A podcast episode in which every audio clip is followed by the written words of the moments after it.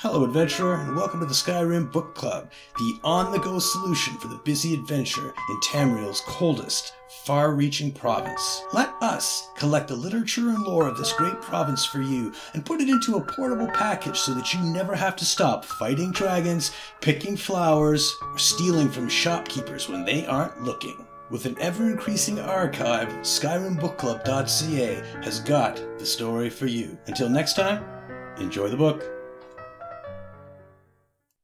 Wayrest, Jewel of the Bay by Sathyr Longleat the Elder, Cumberland Edition. Wayrest is one of the most glorious cities of western Tamriel, sparkling in her contemporary beauty, lustrous by her past. She is prized above all cities in High Rock. No other city has contributed so much to the culture of the Bretons. The spirits of her genius children continue to haunt the streets. You can see them in the gabled roofs, grand boulevards, and aromatic marketplaces. The people of Wayrest have an instinctive appreciation of their past, but are not obsessed by it, as the people of Daggerfall seem to be. One feels that one is in a modern city when one visits Wayrest, but there is a magic in the air that can only come from centuries of civilization. It is difficult for historians to declare a certain date for the foundation of Wayrest. Where the Bjoulsae River feeds the Iliac Bay, a settlement of some variety has existed since at least First Era 800. The traders and fishermen of Wayrest were surrounded by hostile parties. The Orc capital Orsinium had grown like a weed to the north, and pirates and raiders crowded the islands to the west. There is no mystery to Wayrest's name.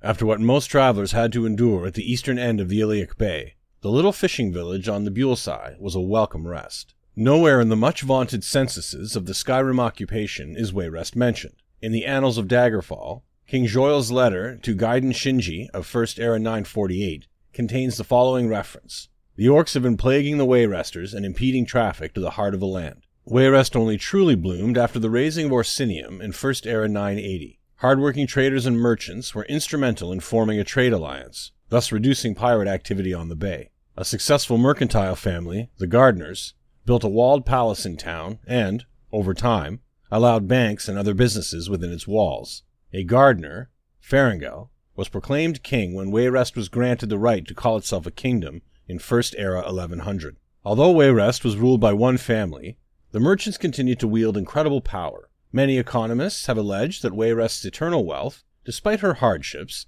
comes from this rare relationship between merchants and crown. The Gardner dynasty was followed by the Cumberland dynasty, but never has a king of Wayrest been deposed by revolution or assassination. Every king of Wayrest can trace his line back to a merchant prince of Wayrest. The merchants and kings respect one another, and this relationship strengthens both. Wayrest has survived blights, droughts, plagues, piracy, invasions, and war with good humor and practicality. In First Era 2702, the entire population of the city was forced to move into the walled estate of the Gardners as protection against pirates, raiders, and the Thracian plague. A less resourceful community would have withered, but the Wayresters have survived to enrich Tamriel generation after generation.